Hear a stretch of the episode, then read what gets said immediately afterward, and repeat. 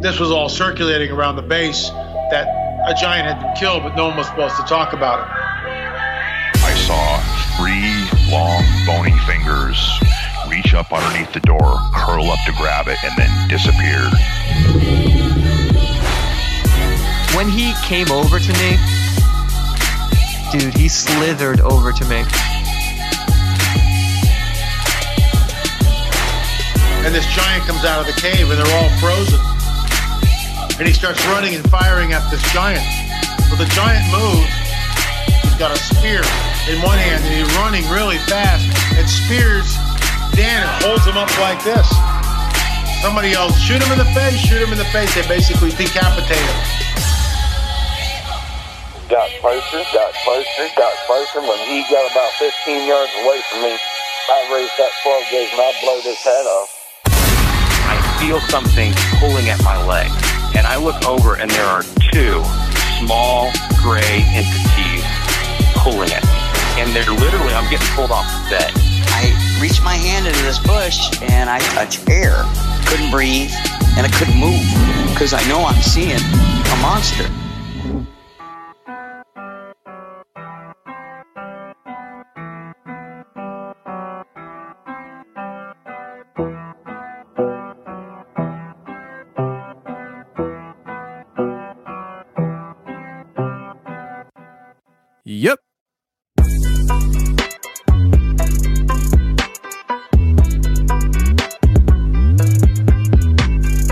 Welcome to the show, everybody. You're listening to The Confessionals. I am your host, Tony Merkel. Thank you for being here. If you've had an encounter or a story you'd like to share with me on the show, go ahead and shoot me an email. My email address is theconfessionalspodcast at gmail.com. That's theconfessionalspodcast at gmail.com. Or go to the website, theconfessionalspodcast.com, hit the contact section, and you can reach me that way as well. And if you want extra shows every week, if you love The Confessionals and you want to hear another show every week, go to theconfessionalspodcast.com and sign up to become a member because members get an extra show every Thursday on the website. So go to theconfessionalspodcast.com if that interests you.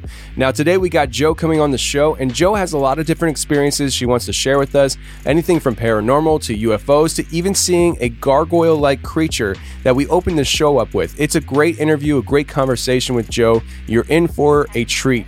But after we talk to Jo, we're actually going to hear some bonus content. Now, I usually don't tell you guys this. Usually, if I have something bonus I want to throw in there, but it doesn't really fit, I put it in after the outro song. I let about two to five minutes go where dead air, nothing. And then all of a sudden, you start hearing some extra content. Well, today I'm letting you know I am doing this because it is a rant that I did on Instagram this past week. I didn't know I was going to go on a rant. It just kind of came out of me, but it's all about the Jeffrey Epstein stuff. And I'm very passionate about these topics, guys. And I wanted to play this audio for you because I wanted to give you a heads up that next month we are going to be doing a Jeffrey Epstein special episode. A lot of people have been asking for it, and I haven't done it yet because there's a lot of information to tackle, and I didn't find the right person to bring on. Well, I have found the right person. So next month, we are coming out with a Jeffrey Epstein special episode you're not going to want to miss. And to give you a little taste of how I think about the matter, you're going to hear this rant from Instagram. And by the way, if you're not following us on Instagram, check us out. Follow the Confessionals podcast on Instagram so you don't miss any of these live videos. I do a lot of live videos on Instagram. They're absolutely amazing. They're terrific. They're the best the very best ever, okay? It's not fake news. It's sad that you aren't following the confessionals on Instagram, okay? Quite frankly, you're stupid. Okay, so go follow the Instagram account, The Confessionals, and you, my friend, will be great again. Okay? All right, let's get to Jo.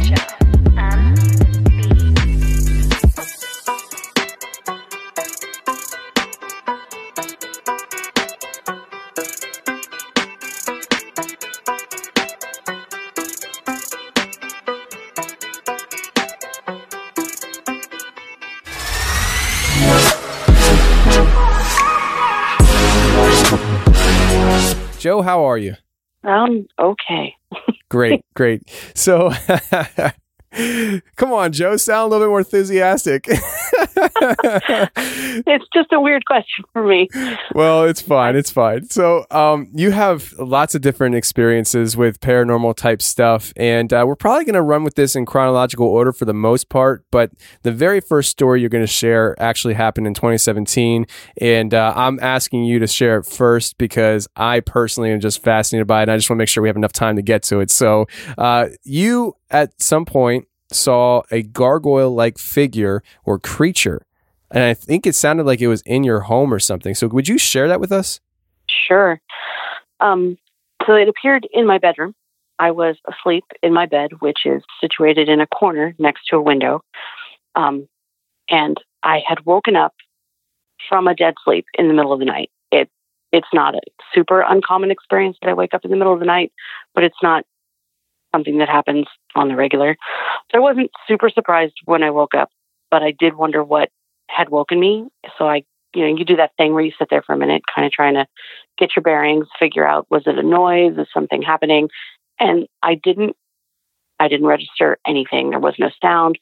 And The room was completely pitch black except for a glowing green light in the middle of the room, which at first didn't strike me as odd because I have a little glow in the dark like decoration that hangs from the center of my ceiling fan, like where the, the pull chains are.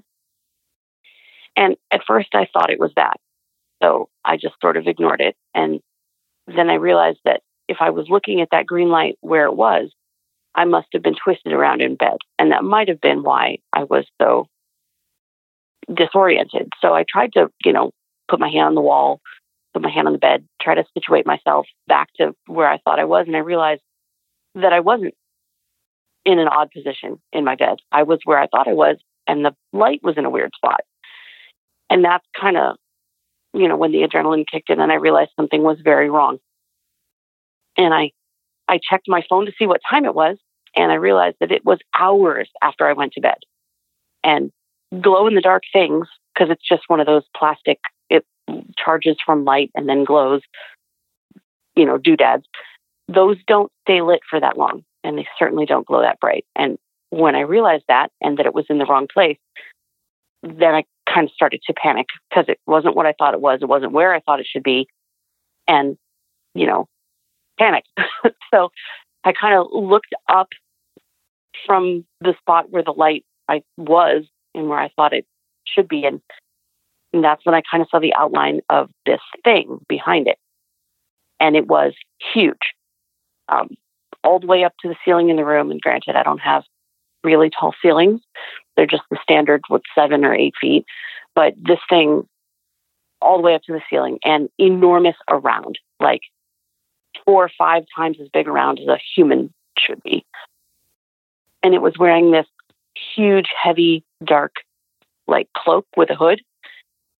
And where the green, glowy light thing was, was in a position that should have been where its hand would have been. Like if it was holding out its hand to hold up the light in front of it, but there was no hand.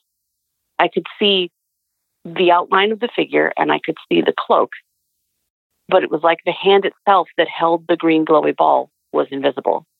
And it was situated so that it was facing the window, which was behind the bed. So it was like parallel to me, not looking directly at me, but looking directly out the window, which would have been also uh, north. I don't know if that makes a difference, but so it's standing there fully facing the window, which, by the way, is covered with a, a piece of wood and uh, blanket and uh, blinds, completely covered up because it's winter and it's cold. So that's my insulation. So there's nothing it could be seeing out of this window unless it's seeing through the window. And it's not even turned to face me. It's like it doesn't even acknowledge that I'm there.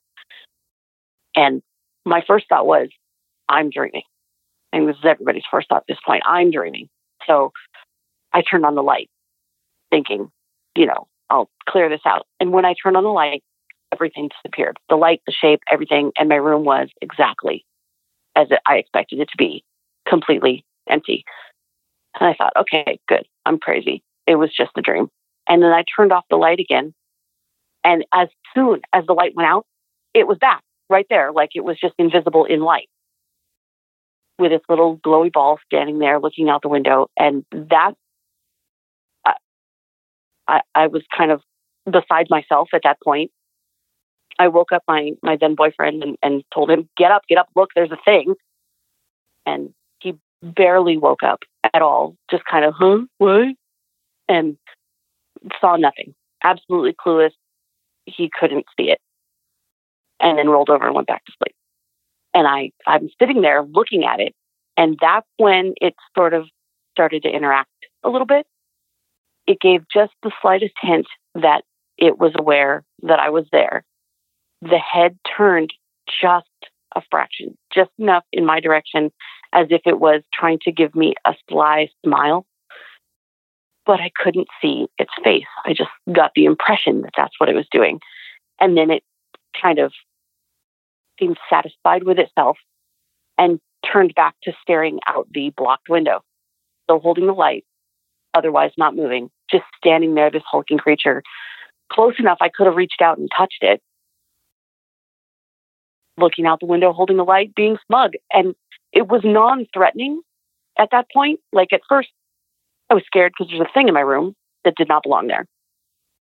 But after it sort of smiled and then went back to looking out the window, it, I kind of got this feeling that it was a guardian of some sort, not anything there to attack me. I have never seen anything like it before or since. And there it is the, grim guardian who stares through the window. Jeez. So this thing is, you know, pretty gigantic and it's in your room at night and it kind of acknowledges you, but and you said that you thought that you could it was so close that you could reach out and touch it. Do you think that you could actually have touched it or do you think this was more like a an apparition that you can see but not touch? You know, I'm I'm completely guessing at this point because I I didn't. But given that it disappeared when I turned on the light, I imagine that it wouldn't have been visible at all. I, I think my hand would have slid right through it. You know, along the lines of, and I know you've had UFO encounters. I'm not sure what your opinion is on UFOs, but do you think this could have been some kind of like um, alien extraterrestrial type creature that was uh, in your room for whatever reason? It's possible.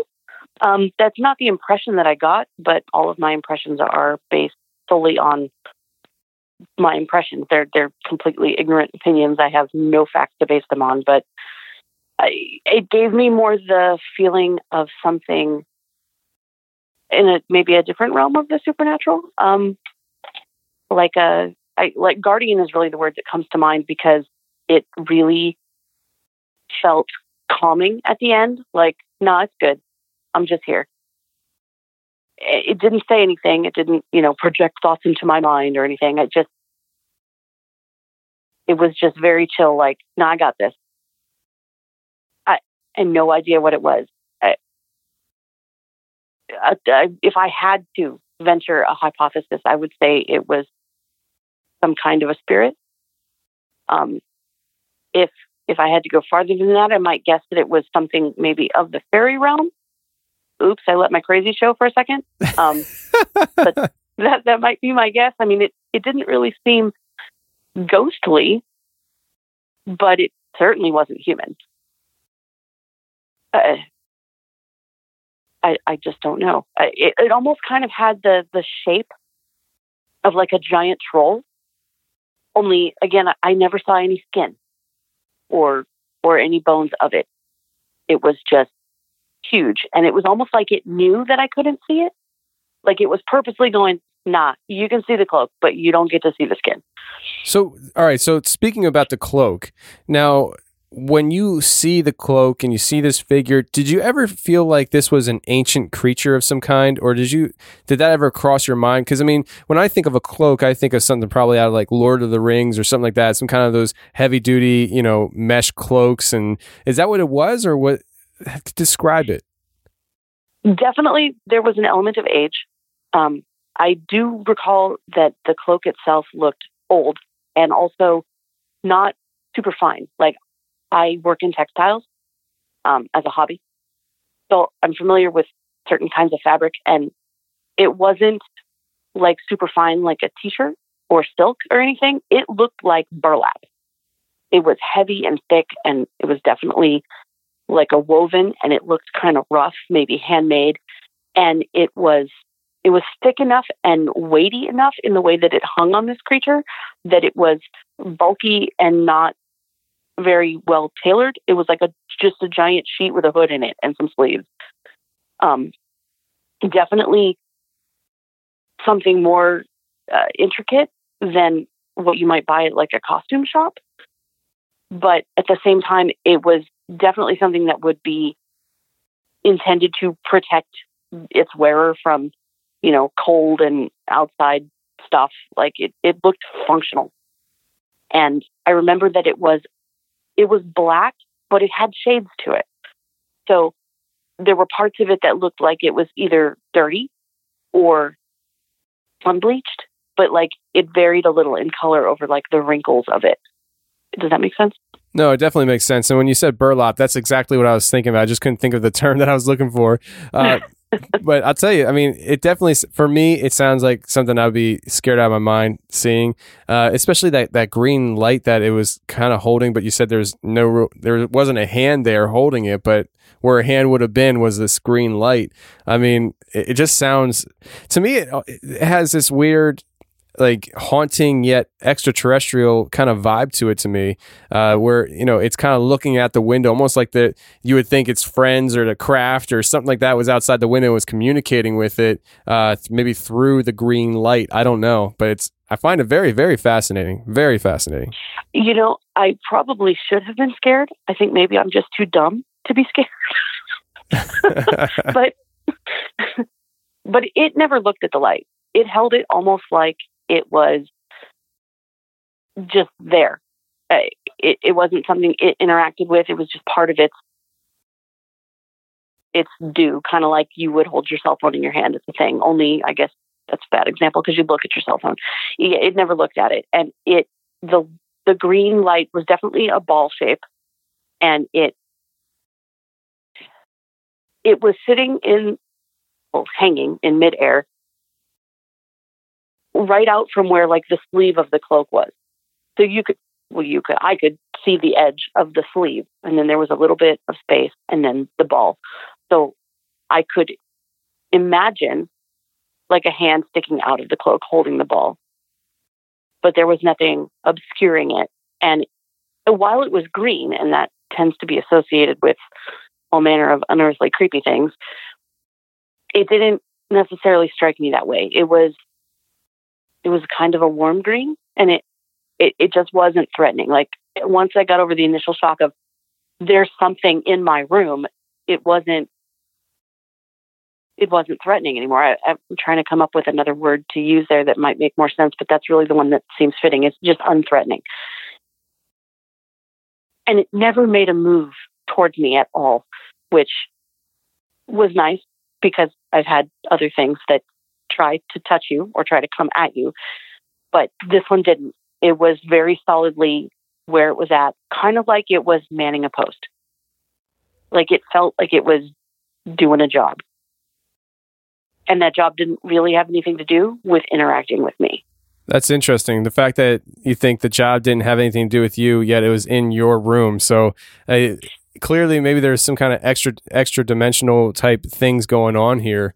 Uh, I, I, don't know. I, I, find it very fascinating. But you just mentioned about how you've had other things try coming at you. Uh, do tell. Okay. Um, well, I do want to clarify that when I say it didn't feel like it had anything to do with interacting with me, I would make a distinction with that from having anything to do with me. Like I do think I can't imagine any reason it would be there that wouldn't have to do with me sleeping in the room, but it wasn't supposed to talk to me. It's kind of like the feeling that I got. But um, as for things coming at me, okay. Um, huh. the weird set of mismatched experiences I had in an apartment I lived in in college, those would those would be some of probably the first experiences I had with things coming at me. Um, so when I went off to college, the first time I'd ever lived, you know, away from home with strangers. Probably a very similar situation to many, many, many other people.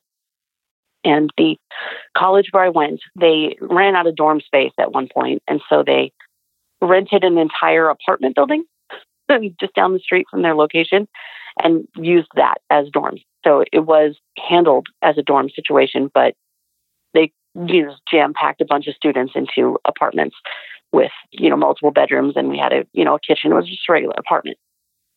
Um, and I remember the first time that I realized that what I was seeing other people weren't seeing. Like I, I guess I thought it was normal as a kid to just see things out of the corner of your eye and and acknowledge that there were people there that didn't seem to fit in with everyone else.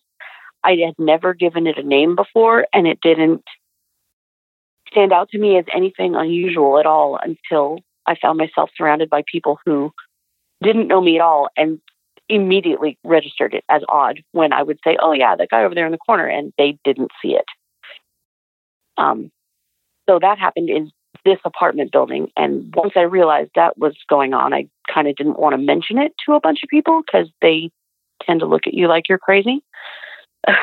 um, but I had told my roommate because they had witnessed me doing that thing cats do when they stare at the wall and you don't see what they're staring at and it creeps you out. And they're like, why are you looking over there? There's nothing over there. And, you know, I tell them, well, I see something there, you know, going on. And they were mildly interested enough to want to know what I saw because it was appearing in a place where they lived too. So they had a vested interest, I suppose. Um, but the first one I saw in that particular apartment was it was like a scene layered over reality. I knew that what I was looking at was the doorway to my apartment, but somehow it, it suddenly had like a projected other scene on top of it. It, it looked like something out of maybe the 30s or the 40s. There was this large guy in a wife beater with a you know greasy hairdo and a mustache and you know dark like work pants and suspenders sitting on a bed and he was angry and he was yelling at this woman who was all put together in her nice little suit um, like a, a baby blue colored suit with a, a shoulder length bobbed haircut, putting bobby pins in her hair underneath of a pillbox hat in front of a mirror. And I remember watching this interaction between the two of them where he was mad and she was clearly giving him the cold shoulder, like, no, I'm not going to deal with your anger right now. You just let me know when you're done. I never did hear any words, but witnessing what they were doing made you know the the situation clear and at the end of you know his little tirade with his you know flailing arms and his yelling at her while she just cold shouldered him she turned away from the mirror turned her back to him and turned towards me where i had been just standing there sort of gobsmacked watching this happen and then she walked away from him as if she was walking towards me and then the whole thing just sort of faded into mist and i thought okay, that's weird, but it didn't have anything to do with anything. So I just kind of went on about my life. Um, and then I saw her again. Uh, probably a couple weeks later, I was taking my dog outside for a walk, and I put his leash on and went out the door. And the door of the apartment opened into the hallway where you know other apartment doors were. And at the end of the hallway was the door that led outside. And just as I came out of my apartment door, I saw her walking like a little like a little Scotty dog, out the main door to go outside. And I thought, cool, you know, I don't know what I'm seeing, but, you know, I'll, I'll go talk to her. So as she's walking out the door and I'm walking out mine, I went, hey. And she turned and she looked at me and she didn't look happy. And then she just sort of rushed out the door and let it close behind her. And I thought, well, I'll just catch up with her. I'll talk to this lady. She's got a dog. You know, we have something in common. Not, not really quite getting that that wasn't solid, I guess. So I rush outside and I go down the stairs. And as I'm going down the, the spiral stairs to the, the bottom floor, I can see her. She's already on the ground. Didn't occur to me at the time that, that was probably way too fast for her to have made it there. But there she is walking on the sidewalk outside of the stairs. And she turns and looks at me again. And I'm like, hey, wait up. And when she looked at me this time, her face like morphed. It went from just being a, an angry face to the mouth got suddenly inhumanly wide and her eyes like tilted and got dark, and she made this hideous, scowly growl at me. No sound, just it was clearly a warning of do not follow me. And when I looked down from there, I realized that she didn't have feet. She was just sort of hovering and right around her calves, she just sort of dissolved into mist. And the dog didn't have feet either. That was about the height of him. And then after her little scowly, threatening, stay away from me look, she turned the corner around the building. And at that point, because I guess I'm really dumb, I chased her. And when I got around the corner of the building, she was gone and there was no place for her to have hidden from me. She was just gone. And I'm sure it was the same woman, though she was dressed completely different at this point. But all of a sudden, it wasn't just me witnessing something that might have happened. Now she saw me and was not happy that I saw her. All right, well, let's take a break right now and talk about our sponsor for today's show, which is Pretty Litter. Now, I'm telling you guys, Pretty Litter works pretty good. And it's amazing because when I was actually changing the cat litter for nine months straight when my wife was pregnant, it was like death for me. I was going down the basement to change the cat litter, and it was like I was throwing up in my mouth. I could not handle it. I mean, I was probably being a little bit, you know, dramatic and like a baby about it, but the fact of the matter is, it was nasty. It smelled awful, and I, I literally hated it. I hated it. And this past weekend, I went down into the basement, and it just smelled clean. Like there was no residual odor at all when I was down there. I mean, I was right next to the litter box for a while and it was nothing. And I'll tell you, it's really cool that it's a great product, but it's also convenient. It gets shipped right to your door. You don't have to worry about lugging it in and out of the trunk every time you go grocery shopping. It gets taken right to your door. Just slide it into the house, take it to wherever you need to go, and do your thing. There's no more running to pet stores and crap like that. I'm telling you guys, Pretty Litter takes it to the next level with their odor protection and the convenience of it. You can't miss on Pretty Litter. So do what I did and make the switch to Pretty Litter today by visiting prettylitter.com and use promo code Tony for 20% off your first order. That's prettylitter.com, promo code Tony for 20% off. prettylitter.com, promo code Tony. Go get it right now.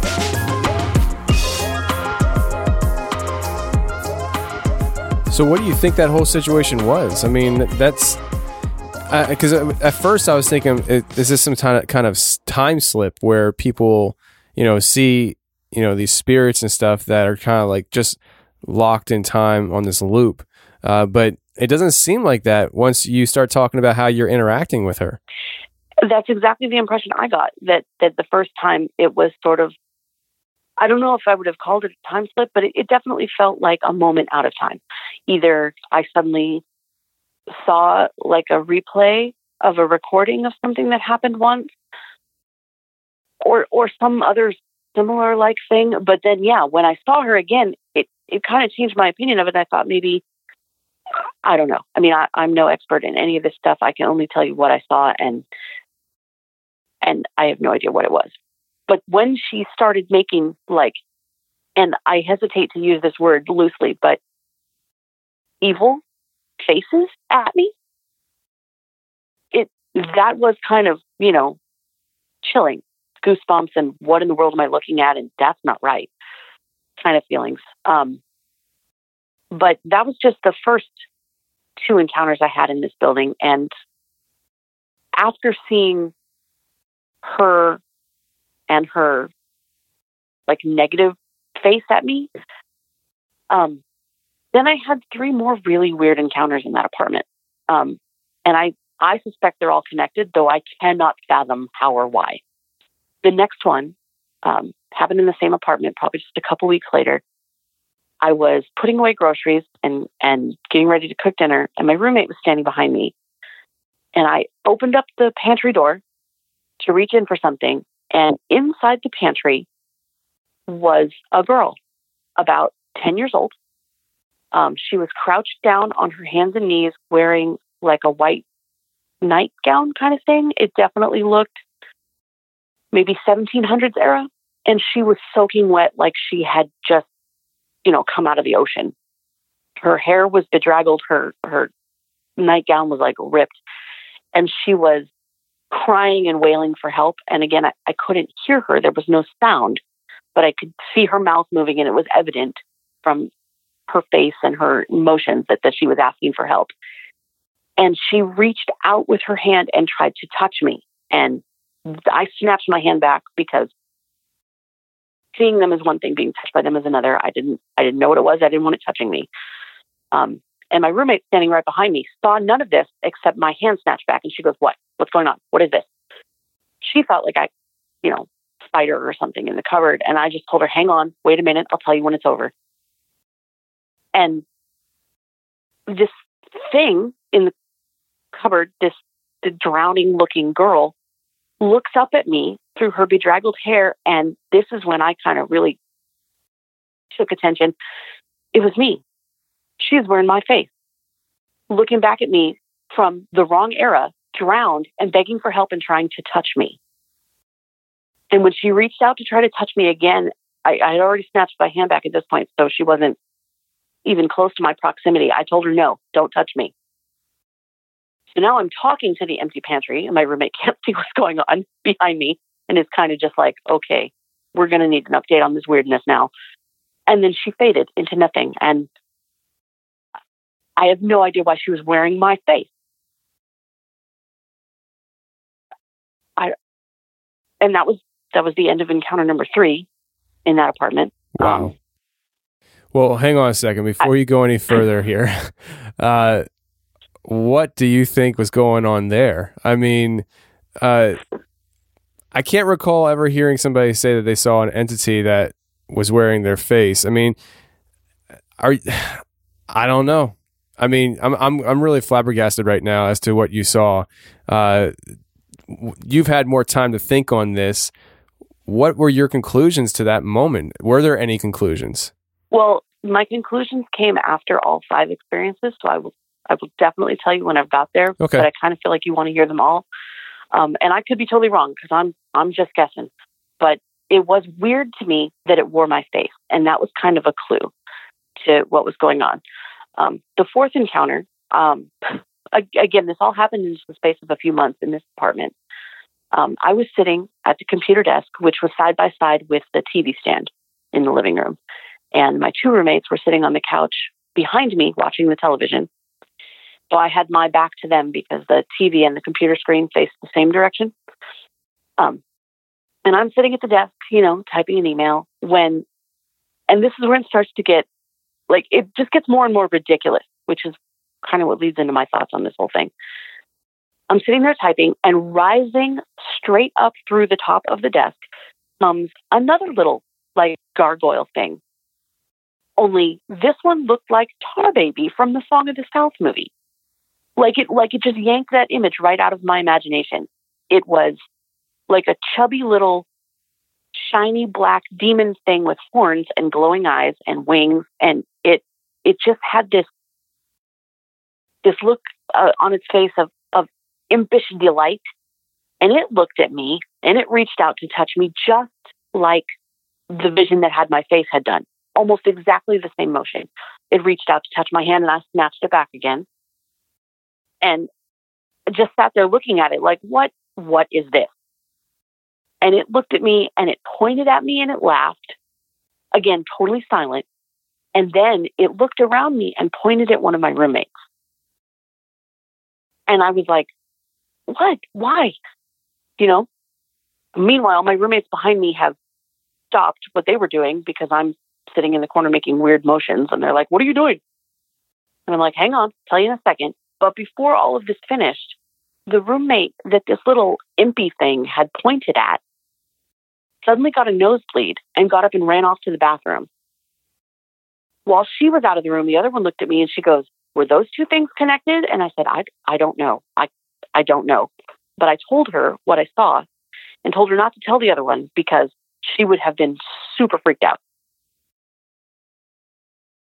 And then it just kind of laughed and sunk back into the desk like it disappeared right the way it came. There was no fanfare or anything. It just went and left. I, I mean, she was a frequent sufferer of nosebleeds in general, but the timing is just awful coincidental. Especially since it looked impy and it laughed. It just felt evil. It didn't it didn't feel right. Yeah. And th- this one that you saw, it wasn't as big though as the one you saw before, right? True. And they quite frankly don't look at all alike. Um, because the the one I saw in my bedroom, I couldn't see its skin at all. This one wore no clothes and it just looked like I could see its oily black shiny skin and it was all one solid color almost almost like it had just been dipped in this oily black goo. Um, and I, I looked right at its face, and and using the term gargoyle for both of them is probably misleading because they couldn't be too different, more too English. They couldn't be more different, the two of them. But but this thing just it was mischievous, and I kind of got the feeling that it was like spiteful, like it was mad that I wouldn't let it touch me, so it was going to do something in retaliation. And the fifth one, and this is where this, like, it just gets increasingly more ridiculous. The fifth one, I had gone to bed in this apartment and I had just laid down. I wasn't asleep yet. And I heard the door open and the faucet turn on. And that wasn't unusual because one of the roommates could have come in to use the bathroom. And I didn't think anything of it until the water just never turned off. So I got up like to turn it off and find out why somebody left the water running and the water's not running and the door's shut. It had never opened that I could tell. So I, I opened the door and I go out into the kitchen. One of my roommates is standing there and I was like, Did you just come in and turn on the water? And she's like, No. I'm like, For serious? She's like, No. Okay. And she looks at me and she goes, Did something weird just happen again? And I'm like, I guess. I don't know. I thought I heard the water running. Maybe I was wrong. So I turn around and I crawled back into bed and I must have been laying down for like 10 seconds tops. And I suddenly like got that feeling that I wasn't alone. And I had been rolled over facing the wall. So I rolled over the other way to look, you know, into the room. And standing right there next to the bed is a five foot tall haystack with glowing red eyes with little thick arms like do you remember that Campbell's commercial where the snowman comes in and when he sits down to have the bowl of soup, the steam from the soup melts the snow off, and it turns out it's a kid. I can picture it. anyway, the, the snowman had these like branch stick arms sticking out of him, and this haystack had the same kind of arms. It was a haystack. Like I can't even. It was ridiculous. It was literally a giant stack of yellow hay with glowing red eyes and stick arms, wearing this ridiculous fake little cowboy hat thing. And it was just standing there, sort of like Jabba the Hutt laughing at me. Right there in the room next to the bed after the, the water had turned on and the door had opened. And I just looked at it and I went, no. I grew up with horses. Hay doesn't scare me. That's what you're trying to do. You're going to have to do better. Now leave. And I rolled over and faced the wall and went back to sleep or went to sleep. And and it just kind of went and then disappeared. I can't. I, it was so non-threatening. It was comical. It was almost cartoonish. There's nothing that should be a glowing-eyed stack of hay. It just that's ridiculous. It's ridiculous. And that was the fifth experience in that apartment. And after that, I never saw anything in there again. Okay, well, all right, so that was the fifth experience in the apartment. And you said that you have drawn conclusions after that experience? Because I'm sitting here thinking, yeah, how does she draw conclusions from that experience? I mean, I've had a guy on the show who, you know, I've had several people on the show actually who saw apparitions of like cartoon characters. Uh, one comes to my mind of Fred Flintstone, and so like people see weird things, right? But how did you draw conclusions about all those experiences off the haystack? Okay, so it wasn't just the haystack. It was the idea that all of these things just kept getting more and more ridiculous, like unbelievable, like from, oh, it's your own face to it looks like something you saw in a movie to something so ridiculous it it couldn't possibly be scary. And my theory is that the three last encounters weren't actually what they appeared to be, that they were projected images from the first thing I saw, the woman. That for some reason she was trying to either scare me or make me think I was crazy so that I wouldn't look for her or see her again. Now, what she was, I have no idea, but that that's my running theory that that those were just things she created to mess with my head for whatever her ends were, just to make me leave her alone or not to look for her. That's my guess, and that's all it is is a guess. But there it is. Well, I mean, so with that idea, do you think that that woman was some type of witch? I mean, you did say that she had no feet, so I mean that in itself doesn't seem like.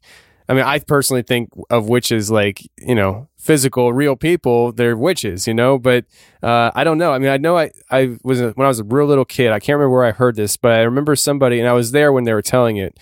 But somebody was telling a story of a woman that was, I think she was in a grocery store or something, and the person telling the story said that they, I guess they were working there, and this person was going up and down the aisles really fast. And so they went out to look at the person. And as the woman went across one of the aisles, like at the end of the aisle where you could see, the person didn't have any feet. And so I remember that because that was probably one of the very first ghost stories I've ever heard in person, and it scared me so bad for a long time. I was scared of that story uh, just thinking about it. So I mean, I've heard this before, and this was in a grocery store. The story I just shared with you, where there's lots of people. It's very weird. I, I don't know. Well, I can tell you that all the times that I've ever seen I'm going to use this term for lack of a better word because I am by no means any kind of knowledgeable expert on this. But anytime I've ever seen what I thought was a, an apparition or a ghost, almost every time they don't have feet. It's almost like they are not a complete projection of their own like image. So it, it didn't strike me necessarily as odd in that respect that she didn't have feet. That was almost like the clue into, yeah, she's not flesh.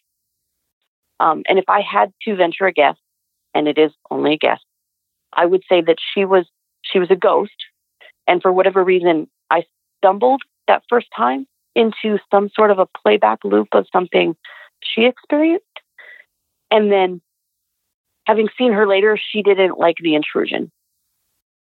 That was kind of the feeling that I got. She didn't want to be witnessed. She didn't want to interact. And she just wanted me to go away. Whether she acknowledged at all that we were on different planes of existence, I have no idea. But that that was the feeling that I got that maybe she had enough knowledge to know how to try to scare me in, in an attempt to just just get me off her trail. I mean, I don't know what she thought I was going to do. yeah, I mean, I think it's I, I, that in itself is weird though because that would suggest that a ghost or some kind of spirit knows you personally and intimately enough to know these certain things to try to trigger you. You know, like that's that's kind of weird. You know, I had not thought of it that way, but now that you mention it, that does make it considerably scarier. Uh, it's like it's like the thing's been with you your whole life, and you're just seeing it now. Run for the hills. well, you know the the making the girl look like my own face that seems pretty easy. If if this thing had seen me, it knows what I look like. Um, and the little black impy thing, I I don't know if if this ghost had ever seen a movie. It could have pulled that from my imagination, I guess. I mean, it very much looked to me like like an evil version, like I said, of the tar baby from the Song of the South, except you know animated and with like horns and wings and definitely souped up to look scary. Um, and where the haystack thing came from, I have no idea. I, I, I grew up with horses and hay bales, and, and hay is not scary to me in the least, nor is it even unfamiliar. So that was just, it was just odd. And since that was like the last thing, and I, I literally addressed it out loud. I don't know. Um, but I will tell you that I learned from that experience and that addressing these things out loud when they're bothering me has helped a lot. uh, if I find things bothering me, I will just tell them out loud to go away. And it usually seems to work. I don't know. Maybe I'm crazy. Hey, maybe I'm kooky. I don't know. Uh, you don't sound kooky to me. You don't sound kooky to me. I can understand how your experiences make you feel kooky, if you do feel kooky, because uh, first of all, people don't talk about this stuff, right? I mean, that's why we have the show because it's a spot where people can come and share these things. But also, it's like, who do you talk to? You know, who do you talk to about this kind of stuff? Uh, you're experiencing some crazy stuff. It's not like you're going to go to a counselor or a therapist and say, "Hey, this is what I'm experiencing," because they're going to say, "Okay, well, here's this note. Take it down the hall, and there will be guys with a white jacket to put on you. We'll take care of you." you know what I mean? Well, no, I can answer that question. You talk to Tony Merkel. there you go. I should, you know, I should do oh, that. On I, I should, note- I should send my name, a business card to all these places, and just say, if you have somebody saying stuff like this, just refer them to me. Well, on that note, I mean, you know, hundreds of years ago, people would have sat around campfires and met on the road or whatnot and traveling and, and shared their experiences like, hey, I was in that bog and something creepy chased me out of there, so stay out. Or, hey, that castle over there, don't spend the night there, it's creepy. So, your podcast is kind of like the modern technological campfire where people come to share their experiences. Here it is. Well, that's interesting. I never really thought about it that way. Maybe I should start playing some fire sounds in the background while you tell your stories. but you know, mood setting's not a bad idea. hey, you know, you you just brought a great idea. Maybe we'll incorporate that one day. Who knows? But uh, I'll tell you what; th- those experiences were pretty crazy. Uh, I and how it all comes together, and you know your conclusions and stuff. Uh, it, it's just I find it fascinating, absolutely fascinating. Uh, I know you've had a lot of different experiences, um, and I'm pretty sure. Did you say that you had more paranormal experiences to go over? There's there's a few other odd things, yeah. If you want, you can go ahead and share those, and then we'll uh, transition into some of your UFO sightings. Okay. Um, I had a sighting, a sighting, an experience, whatever you want to call it, at the Queen Mary. Um, that didn't strike me as terribly odd until I heard. Are you familiar with the Haunted Housewives? Uh, yeah, you talking about the TV show? Uh, I I actually don't have television, so I don't know if they're on TV, but I I have heard them on like radio interviews before. Huh. And they did a radio interview with uh, Howard Hughes of The Unexplained, where one of them relayed an experience she had, and the entire time she was talking, I was like, "Oh, me too, me too. That exact same thing happened to me." So, not that I feel a need for validation or anything, but it was very interesting to hear that someone else had the same sighting experience at the Queen Mary that I'd had. Um, I was there during the day uh, when they. I, I don't know if you've ever been there, but basically you can pay to take a tour with a guide, and they'll walk you around the ship and tell you, you know, all about the stuff that happened and the history and some of the paranormal stuff. And they have all kinds of, you know, stories to relay when you go with a guide. Or if you happen to be like a guest or you're there at a certain time, you can just wander the ship on your own. Like you can just go in and tour it.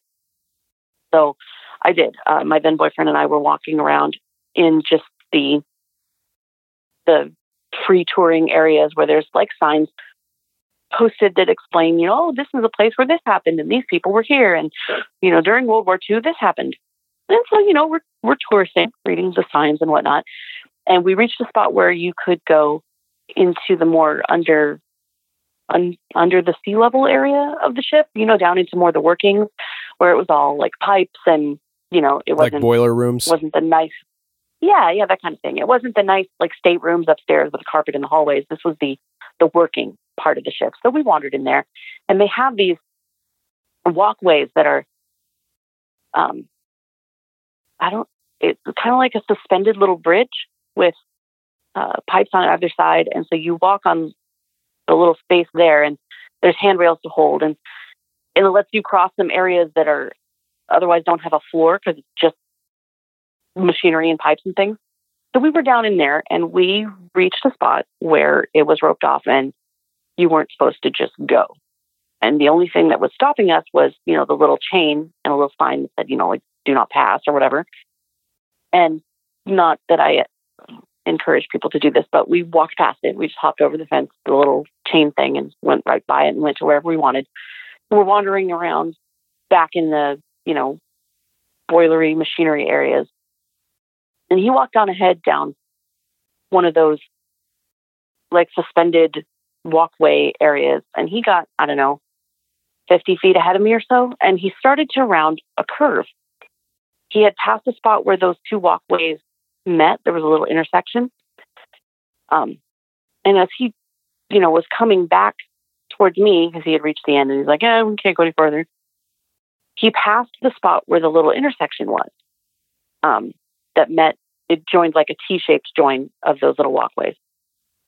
And he had passed the intersection.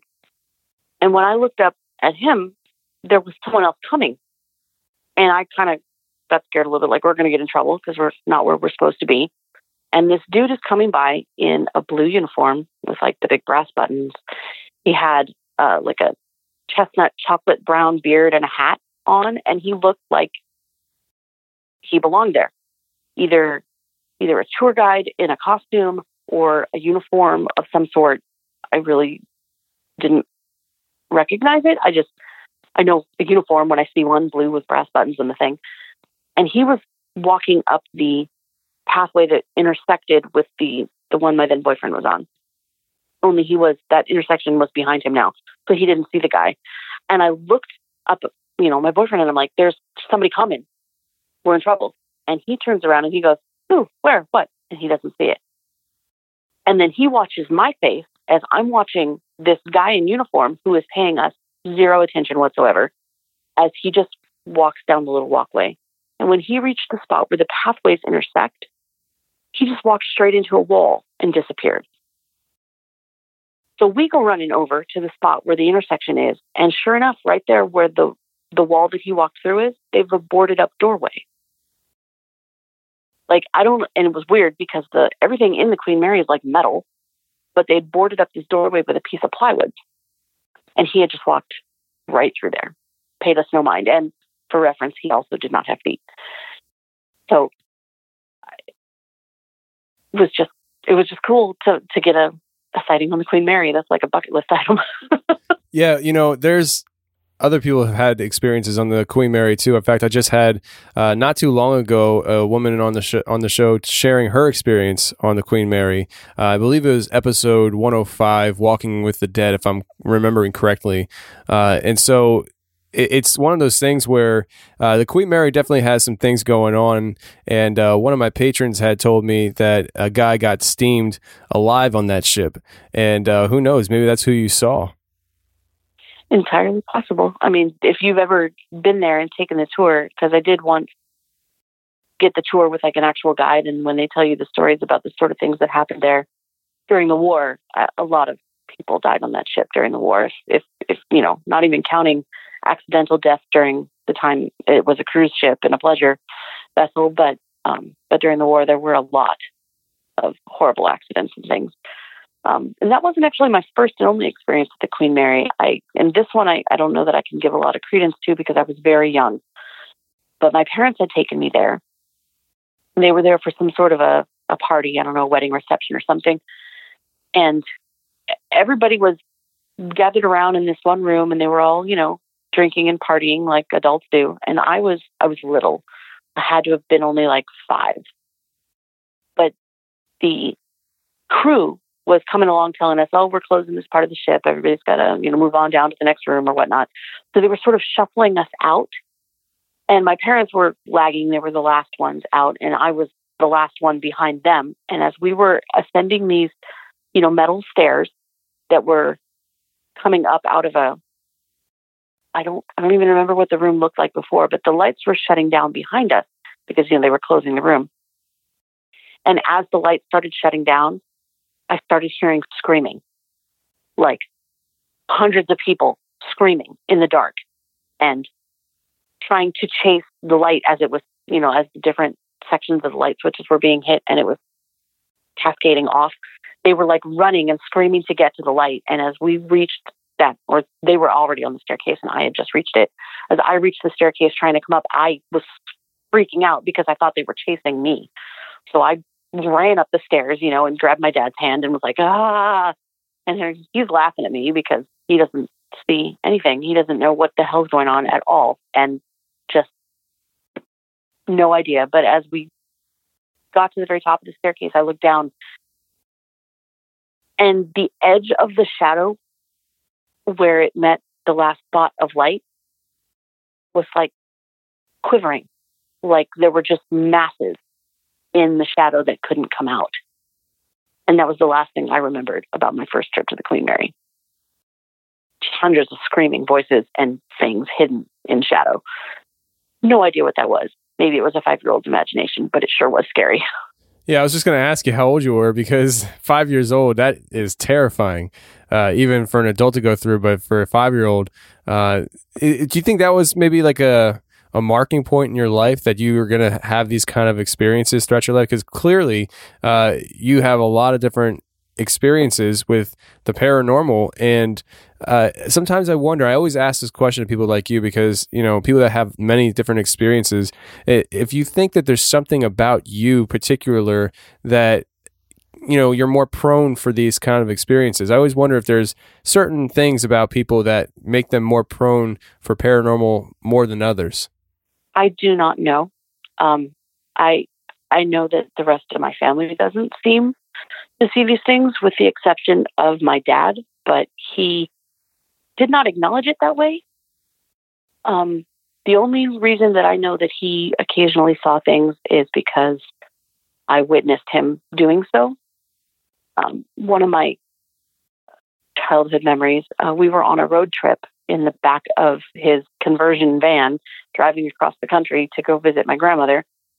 And we'd stopped at a rest stop to sleep and he was sleeping just in the, the open back of the van. And I remember hearing a noise and waking up because I'd just been sleeping on the floor of the van, like up between the front seats. Um, and I, I sat up and I looked, and there's my dad with the two back doors of the van open, and he's sitting with his legs hanging out of the van um, in his underwear. And mind you, my dad was a little too proper for that sort of thing. He, no one was going to see him in his underwear, but there he was sitting in his underwear with the back doors open for the whole wide world to see him near naked. Um, and he had his arm out as if it was around the shoulder of someone. But there was no one there. And he was having a full blown conversation with his arm around nothing. And when I, you know, woke up my mom and was like, Mom, what is going on? She turned and looked at my dad, saw it, and then just told me, Go back to sleep. Don't worry about it. What? So I don't know if she, yeah, I don't know. I don't know if she saw it or didn't, but she was apparently used to his uh, reactions to this sort of thing. So she just told me to go to sleep and leave it alone. Possible sleepwalking, maybe. Uh, possible. I have no idea. Um, but uh, that that was my dad. He was a little kooky. Um, later, I remember one time he had been sleeping in his little man cave, and he came running in the house. His little man cave was a subsect of the garage. And he came running in the house, screaming that there was a woman in his room who was coming to take him away.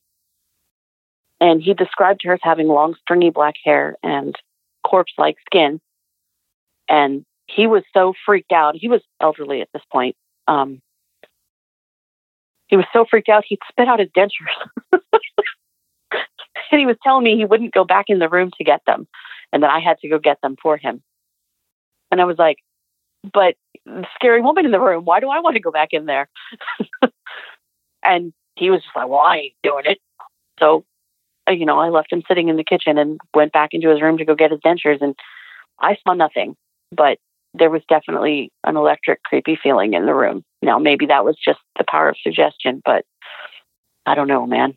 He told me he saw that crazy, creepy, stringy black haired woman a number of times, and I never saw her, but he seemed to think that she was coming to get him. Who knows? Well, I mean, I don't know. Maybe you have prone to these experiences from a lineage of people in your family having similar experiences. I don't know. I'm just a dumb truck driver of the podcast. I don't know these things. I don't know. Um, I can tell you that this was probably almost what, 12 years ago or so. I met a strange lady. she made me nervous. Um, to quote a song. Um, who stopped me in a store and started asking me strange questions. And I mean, I knew who she was. I'd seen her before in the store, but I didn't know her. She didn't know my name. And she started asking me things. Some of them I don't remember, but one of the things she asked me was, "You have a like a small collection of of, of small solid objects, right?" Which was just a really weird way to put it, but I do. I I have like a you know a collection of keys. I keep keys, old keys, and little bits of metal like that go on jewelry, just you know for crafting purposes. And then she started asking me stuff like, you know, about what I eat and where my family's from. And she seemed to like already know the answers. And then my, you know, then best friend was standing there with me and she goes, and you're fully distracted by shiny objects, aren't you? And I hesitated to answer because that came across to me as mildly insulting. And my best friend standing there goes, Oh, yeah, totally. And I'm like, Don't feed the crazy person. I don't know who this woman is or why she's asking me these questions. And I pulled out my phone and she looks at it and she sees that the back of my phone is purple. And it's not purple because it was made that way. This is okay, so this is going to get really off the, the wall. The phone turned purple in my hand. It took time. It was a, a porous object that spent time touching my skin. And for some reason, porous objects that spend a significant amount of time in contact with my skin tend to turn purple. And she saw that and was like, you know what that means? And I was like, No, no, I don't know what it means, but I do know you're crazy. You want to tell me what you think? and she goes, One of your, you know, one of your parents was from the old country. And I was like, What? What?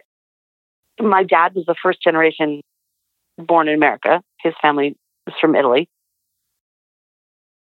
And she didn't know that. She couldn't possibly know that. Or any of this other stuff. I'm sure a bunch of it had to have been cold reading, which is what I thought it was at the time. And she goes, But when you touch stuff, it turns purple. And I'm like, Well, yeah, I thought that was just weird. She goes, No, it means someone in your lineage is a fairy. Record screech, full stop. What? I have no idea. This crazy person tells me this, and it's kind of been my favorite little party story to tell as a joke because I don't know that I can believe that, but it sure is fun to tell people this. In the meantime, the whole turning things purple, I went to my doctor and I was like, hey, so stuff turns purple when I touch it. And she's like, what? and I was like, yeah, you know, like the chair I sit in, my desk, my phone, my sheets, the inside of my clothes. Stuff that touches my skin turns purple. And she looks at me and she's like, Well, none of your medications will cause that. And I was like, Okay, that's kind of what I thought. She goes, Well, so, you know, start testing your detergent and your shampoo and your lotion. So we eliminated, you know, like the elimination diet equivalent of all this stuff to try to figure out what the cause is. I was convinced it had to be like some kind of lotion or something, right? It was just coming off my skin and turning stuff purple. Um, but I never did find anything that that stopped it when I stopped using it. I have no idea what causes stuff to turn purple when I touch it, but it does.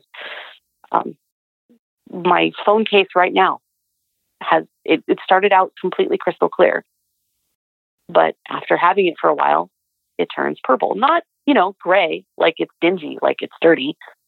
Purple. I'm not purple. I don't know. I don't know what this is. The doctor was flabbergasted. Nobody else seems to know what it is. If I take the sheets off my bed, there's like a purple outline of myself on the mattress. My toilet seat has a purple imprint of my butt on it. like I don't, I don't I don't know what to do with the purple, but it's weird. so really the only answer you got is from the crazy lady. Yeah. Now here's the extra fun part. So I thought this is total hokum. This woman is just like messing with me. So I got online, you know, and exercised my Google fu and started searching, you know, stuff turns purple when I touch it.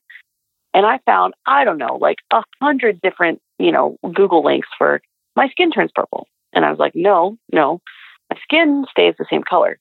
Stuff that touches my skin turns purple. I found one random post on a random forum where somebody was talking about that. And sure enough, the person who posted it on this weird forum said the same thing this crazy lady did that if you turn things purple, it means there's fairy blood in your heritage.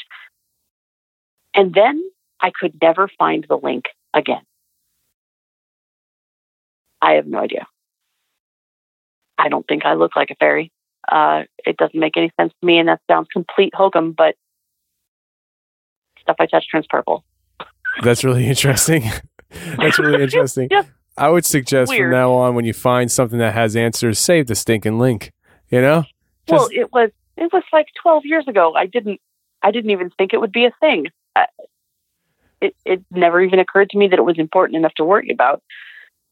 I don't know. yeah. Well, I, I don't know either. I mean, you got some, you have some really interesting stories for us today. I'll tell you. I, I mean, this is that's a new one for me. Um, and the fact that you couldn't find it on the internet really anywhere, and the one place you found it, it disappeared. I mean, do you? I don't know. Do you think that somebody had that link there specifically for you, and then you know, A little you- bit. Really, that's A conspiracy. part of me you know? kind of wants. Well, a part of me wonders if this woman was just trying to like play a practical joke on me.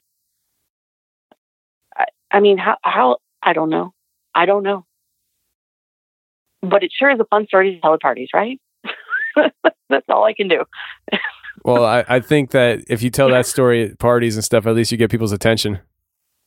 It, it's entertaining, and that's where I have to leave it because I can't I can't dive whole hog into believing that without any more evidence at all. Absolutely. Well, why don't you talk to us about some UFOs? talk UFO to me. Okay. well, I live um, near an Air Force base, so seeing strange stuff in the sky is not uncommon. Um, I work at that Air Force base, so I am familiar with the aircraft they fly there, and I would like to think that I would recognize a known airplane if I saw one. Um, uh, but there it is. Uh, the first first UFO I ever saw, and it is exactly what a UFO is. It was flying, and I didn't know what it was. I'm not saying it was aliens. I'm not saying it was anything. I just don't know what it was. Um, I was home alone. I was probably I know, nine. My parents had gone grocery shopping, and I was responsible enough to be left home alone. Um, at the time, the area that we lived in suffered an awful lot of power outages during the summer when the thunderstorms had hit. So it wasn't uncommon at all that the power would go out, and it went out while I was home alone. And I'd been sitting in my bedroom reading books like a good little nerd when the power went out, and I suddenly couldn't read anymore because the lights were off. So I wandered out into the living room, and when I got to the living room, the big picture window in the front, the curtains were closed, but I could see lights flashing through the window. And my first thought was, "There's an ambulance or something." So I peeled back the curtains and looked outside, and there it wasn't an ambulance. It was it looked like a blimp. Like I recognized the blimp. Nine years old is old enough to know what a blimp looks like. Um, and it was in the street, but not touching the street, like hovering, I don't know, four feet off the ground or so. Uh, and the bottom carriage part, where the people would go, not the air filled balloon part, was surrounded with flashing lights. And on the front of it was a like a pitot tube, like a that looks like a dart sticks off the front, and it had the little like dart wings on the back, um, the little flight guides like you'd see on an arrow or a dart. Only you know the thing was the size of a school bus, and all the power was out in the whole neighborhood. Everybody's lights were out, so it was the only lit thing in all of you know the darkness out in the middle of nowhere, with flashing lights around the bottom that looked like the Simon game. Just not quite rectangular, slightly curved to go around the circular basket that hung off the bottom of the air blimp piece and flashing in some kind of a pattern.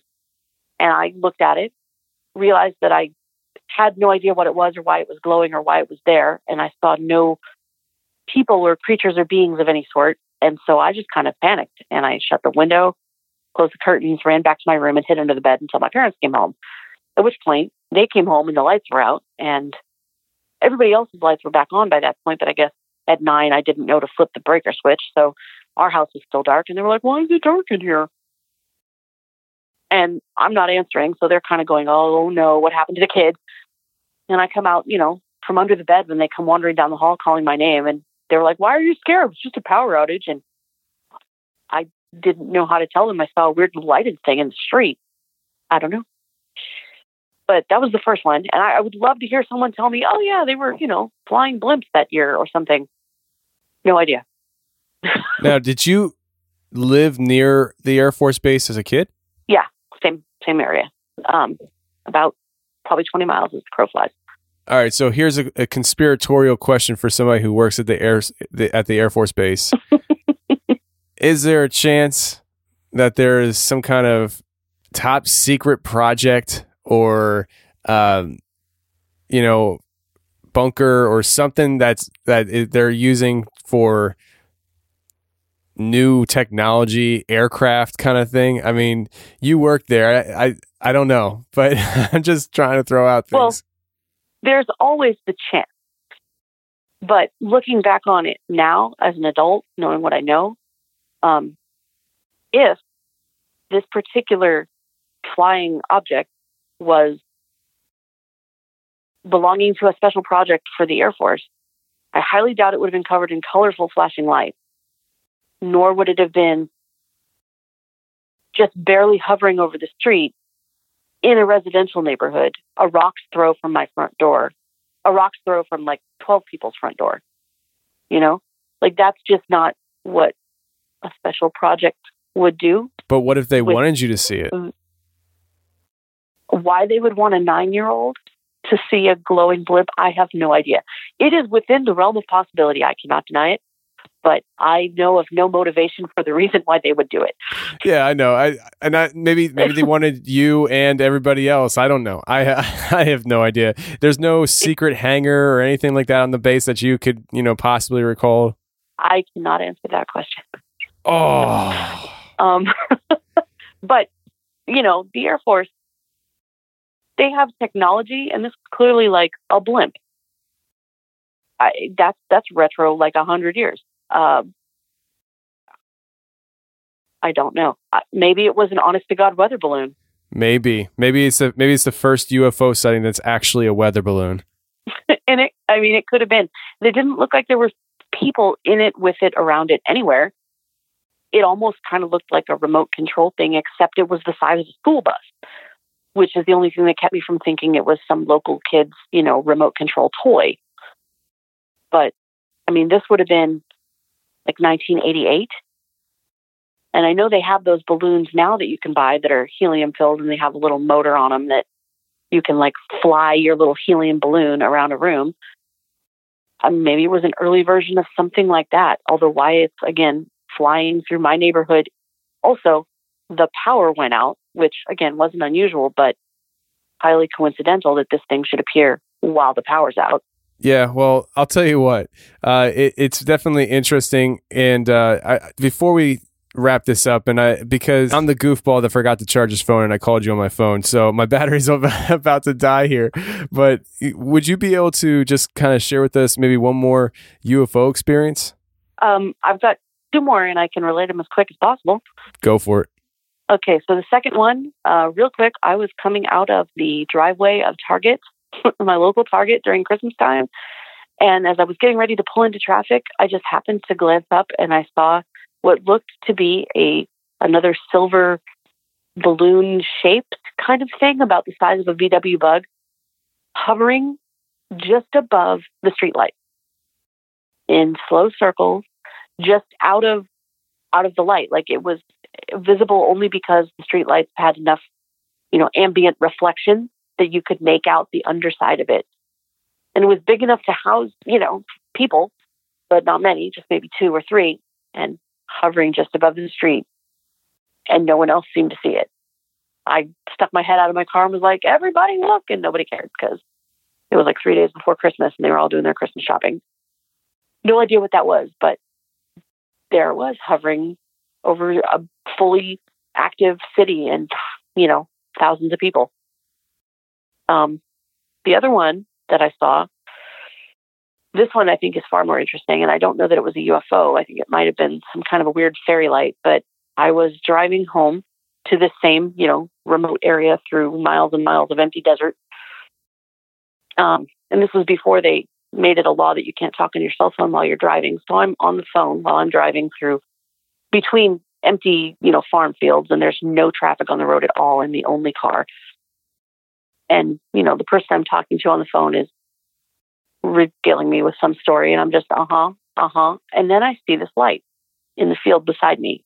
And at first I thought that it was like a, a refraction of my headlight like through my window or something because it was keeping perfect pace with me and it had emotion about it that seemed steady enough to imply that it belonged to something bigger because the light itself was very small. It was kind of like a tiny spark that sort of had a glow around it about the size of a basketball or a beach ball, but it was about 30 feet away from, you know, the truck I was driving and it was out in the field. And so I thought it was just like a refraction illusion thing. And then it moved independently of the motion of my car. And I realized it's not a reflection or a fraction or whatever. It's moving on its own and it's pacing my vehicle. At which point I start, you know, screaming to the person I'm on the phone with, I'm looking at a UFO right now. And, and she's totally beside herself. She doesn't know what to think. And and it, it's just pacing my car.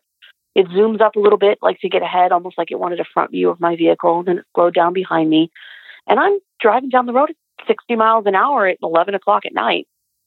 It's total pitch blackness. I'm out in the middle between, like I said, farm fields. There's no street lights. There's there's nothing. The only thing lit is my headlights and this thing, pacing my car. And then, as I'm totally fixated on it, I watch as it sort of stops pacing me.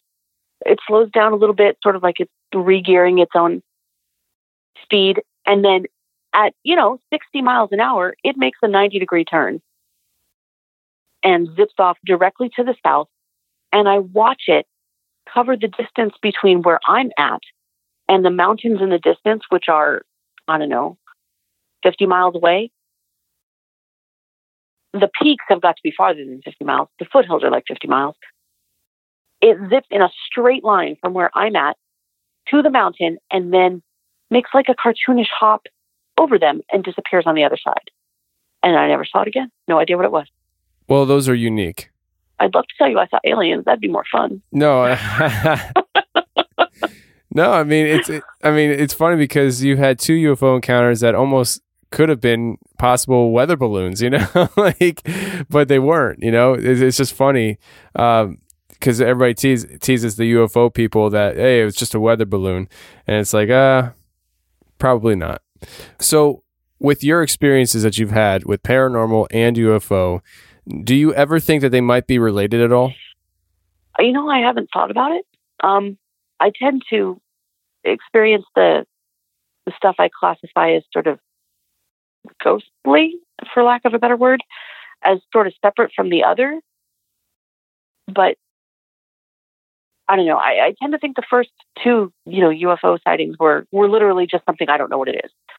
It's possible. I mean, I feel like I have a decent grasp on what flies around here because I work at the Air Force Base, but I could be wrong. They don't tell me everything.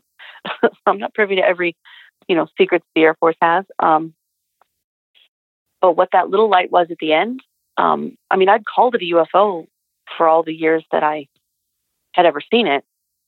But now I kind of wonder, since I've heard other people talk about things that they've seen, if maybe it, a UFO isn't the most accurate descriptor. Maybe, maybe that was those weird lights that people see in the forest. I, I don't know. It was in an in a farm field, and it zipped up over mountains. So I mean, I did see it in nature, but I have no idea. It didn't feel alien. If I were you know, able to tell you what alien feels like. It just seemed curious. And then gone that quick. Like in a split second, it covered, you know, those miles to the mountain and then hopped over it in what looked very much like a cartoonish movement. Yeah, I can picture what you're talking about. Like the way you described and stuff. It it would seem cartoonish. It really would seem cartoonish. But uh, you know, I've heard crazier things on the show. So you're not you're not you're not a kook or whatever you were saying you were earlier and stuff. You're just a normal person. a normal person that has crazy experiences that decided to speak up a little bit, which I appreciate. Uh, so I'll tell you what, Jo, I really do appreciate coming on the show and sharing some of these experiences. They were fascinating, and I do appreciate it. I- I'm glad you were entertained.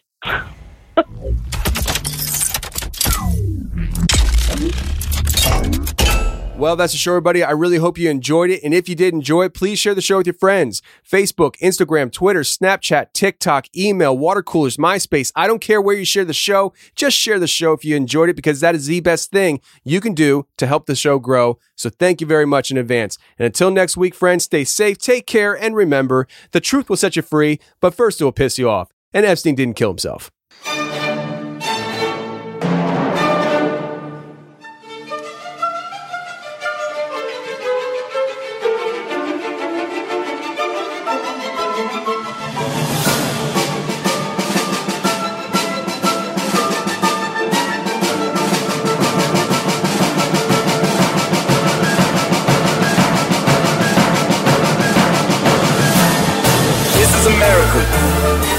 Catch you slipping now. Don't catch you slipping now. Look what I'm whipping now. This is America. Don't catch you slipping now. Don't catch you slipping now. Look what I'm whipping now. This is America. Don't catch you slipping now. Look how I'm living now. Police be tripping now. Yeah, this is America. Guns in my area. I got the strap. Gotta carry 'em. Yeah, yeah, I'ma go into this. Yeah, yeah, this is gorilla. Yeah, yeah, I'ma go get the bag. Yeah, yeah, or I'ma get the bag. Yeah, yeah, I'm so cold like yeah. Yeah, I'm so dull like yeah. We gon' blow like yeah. We gon' blow like yeah.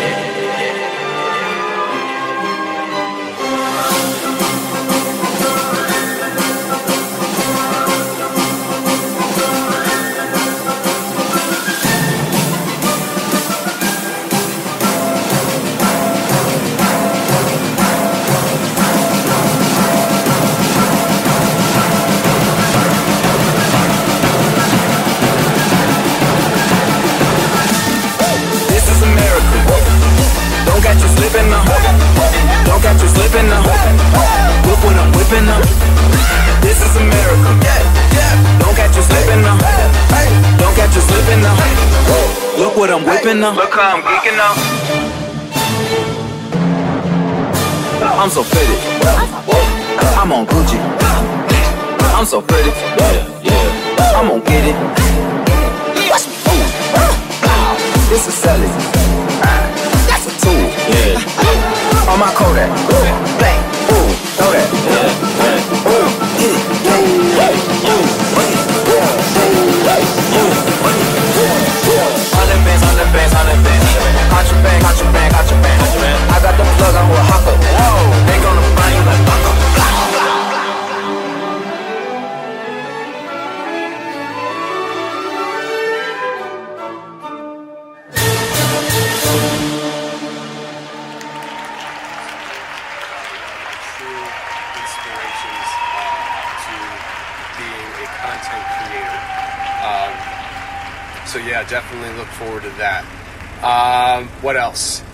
If you haven't noticed, there was a time in this universe where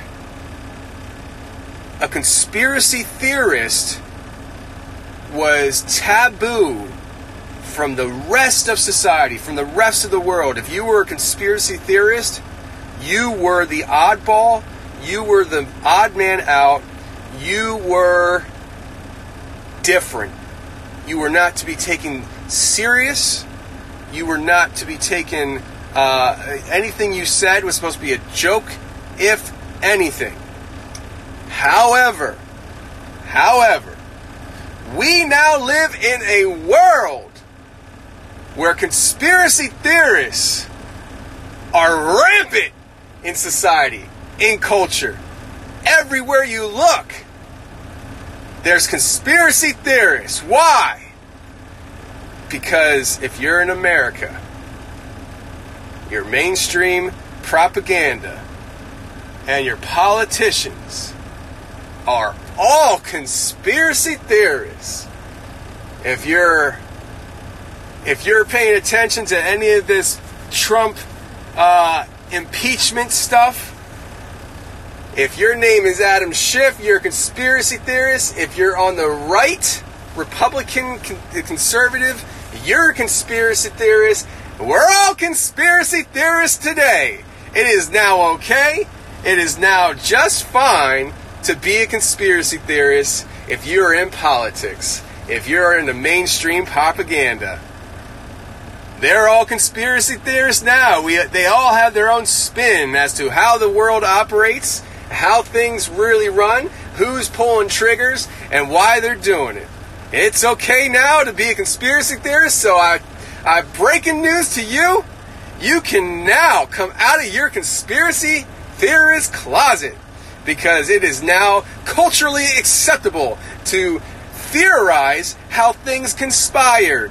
Right? That's what a conspiracy theorist is. Somebody who theorizes, thinks critically, thinks outside the box as to how certain events unfolded. That's a conspiracy theorist, and it is now mainstream propaganda, mainstream politico to do so. So I here am hereby encouraging you to be who you are, a true conspiracy theorist, and you can wave that flag proudly because everybody's accepting conspiracy theorists today. Woo! Seriously, that's what our society's come to. that's what it's all come to. It's all conspiracies, right? Ah, but we will all conspire and, and theorize how things conspire when it comes to political crap.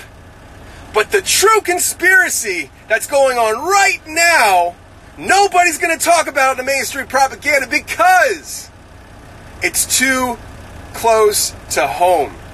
It will hurt too much to talk about. It will hurt our bosses and those in power to bring, bring out and broadcast on mainstream propaganda to talk about the true conspiracy that they're, un, they're, they're covering up by covering this conspiracy on both sides of the aisle with Trump impeachment, blah, blah, blah, blah, blah. And you know what conspiracy I'm rapping about right now. Yes, ma'am. Yes, sir. Jeffrey Epstein. We ain't gonna talk about that on the 5 o'clock mainstream propaganda. No! Why? Because it's too close to home. Because it really happened, and they're really covering stuff up, and there are really people in authority within your government and within the authority reigns of the mainstream propaganda that are involved in one way or another with that sleazeball and so they are sweeping it under the rug and they're saying, oh, the FBI is going to investigate the two guards for conspiring, for an organized conspiracy. Two guards in a prison pulled this entire thing off. Don't look any further. We're investigating the guards that make minimum wage. It's all good now. Look the other way. Look, look. They're holding impeachment hearings today again. Look that way. Because we got this all under wraps over here. It's the two guards we're investigating. Don't worry about us. We're doing our job. Those who did not do the job 15 years ago or however long ago it was, when we swept it under the carpet the first time, we are now investigating for real this time. So don't even worry about looking any further because we got it covered. Look at Trump. Look at the conspiracy over there because over here, there's nothing. Bullcrap. I'm mad. I'm mad. Because what's gonna happen is what happens with all the serious stuff. It gets swept under the carpet, and as time goes on, the label conspiracy theorist becomes more and more tarnished on those who look into the real problem. So yeah, I made an ugly sweater called, um, what did I even say it was? Uh, uh, Jeffrey Epstein didn't kill himself. Go check it out on the store, on the website. Buy it because if you don't buy it by December 31st, I'm taking it down. It's a, it's a very limited edition. I just made it because I don't think Jeffrey Epstein killed himself. And you know what? All the investigative reporters that aren't employed by the mainstream propaganda say the same damn thing. All of them. All of them. Anybody that you talk to don't believe it. There are people within our government that are sending out cryptic tweets on Twitter saying that very thing. Jeffrey Epstein didn't kill himself. Nobody believes it. But they want you to believe it. But they can't make you believe it. So they're going to push this conspiracy to impeach and Trump on both sides of the aisle. If you think that one side's better than the other, you're crazy. They're all on the same team. It is a clown party in Washington, D.C.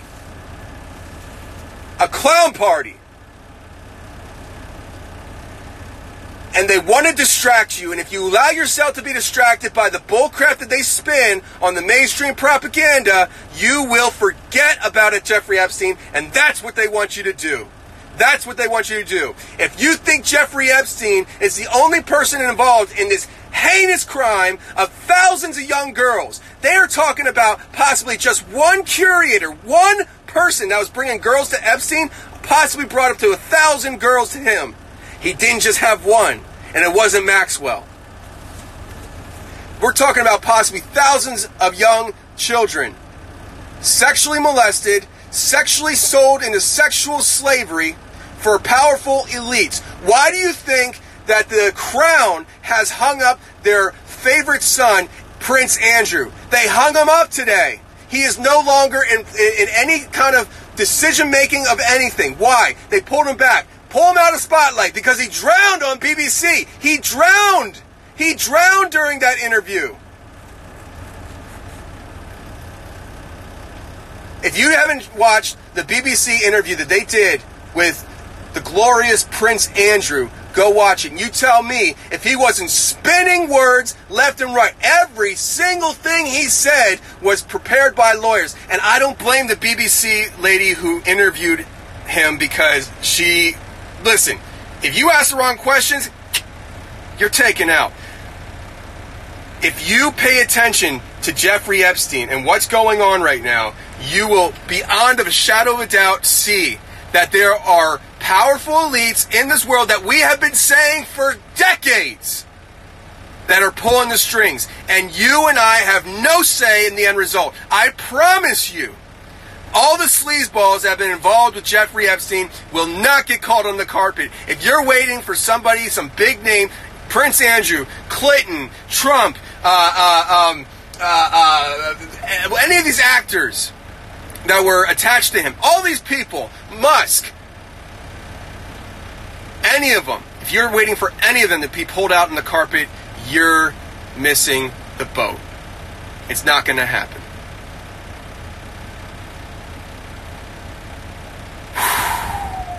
I did not expect to get that heated. But I drive a truck all day. I look out these stinking windows.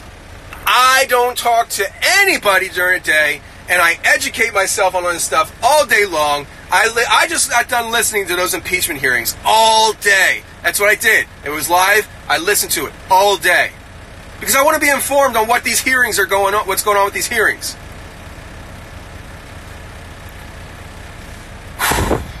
I'm heated. I'm heated because of this crap that goes on. They want you to focus on Trump, left and right, so that the main problem, which is the Epstein case, who involves left and right, you're not talking about it. There are bigger things at hand. And don't worry about what's going on over here. Uh, let's see what you guys are saying before I have to roll out of here.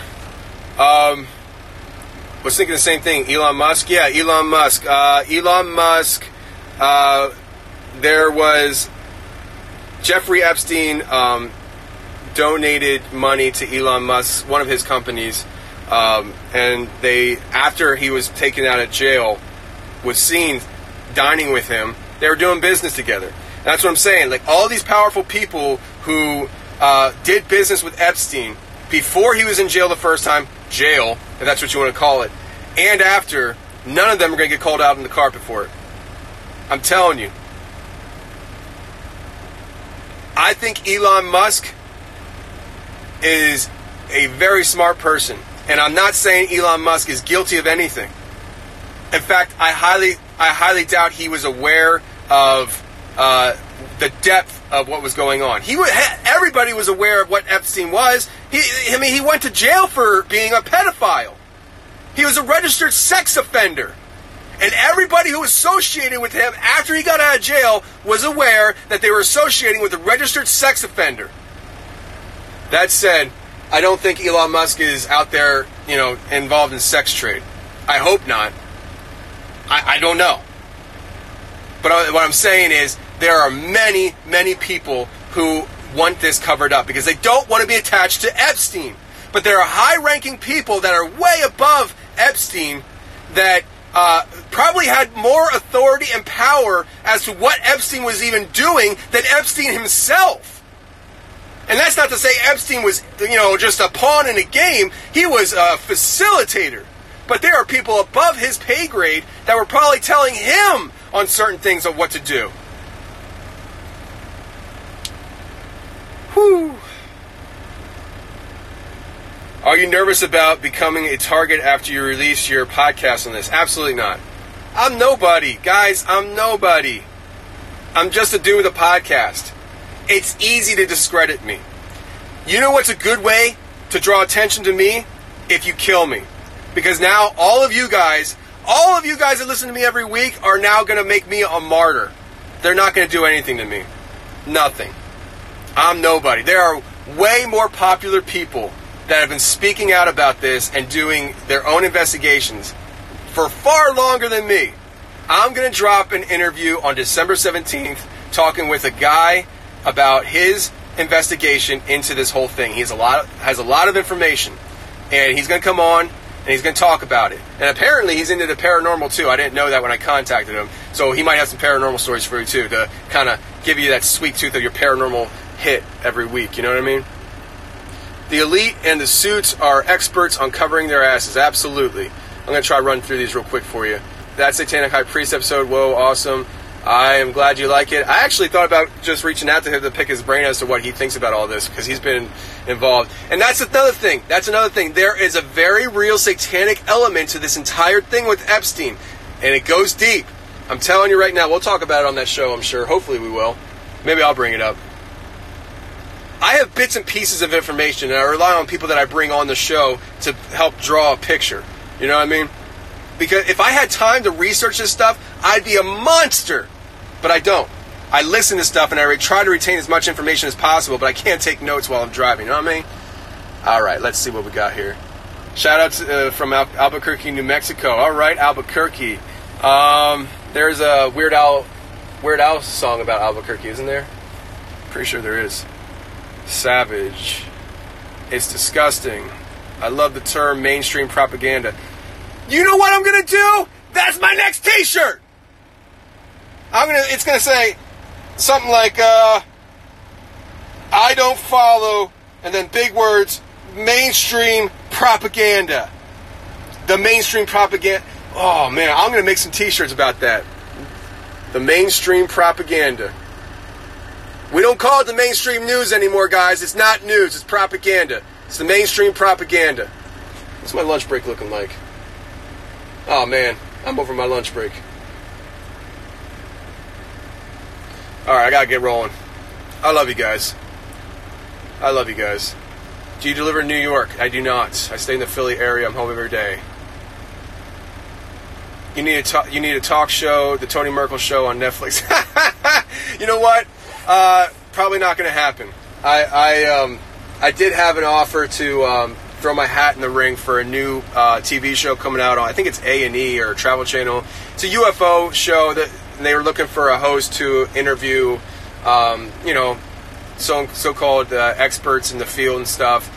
And I told them I'd be interested, but they wouldn't even bend with me as to for a phone interview. They they wanted me to do a phone interview with them, and I told them, well, I work, you know, Monday through Friday. This is my, you know, my start time.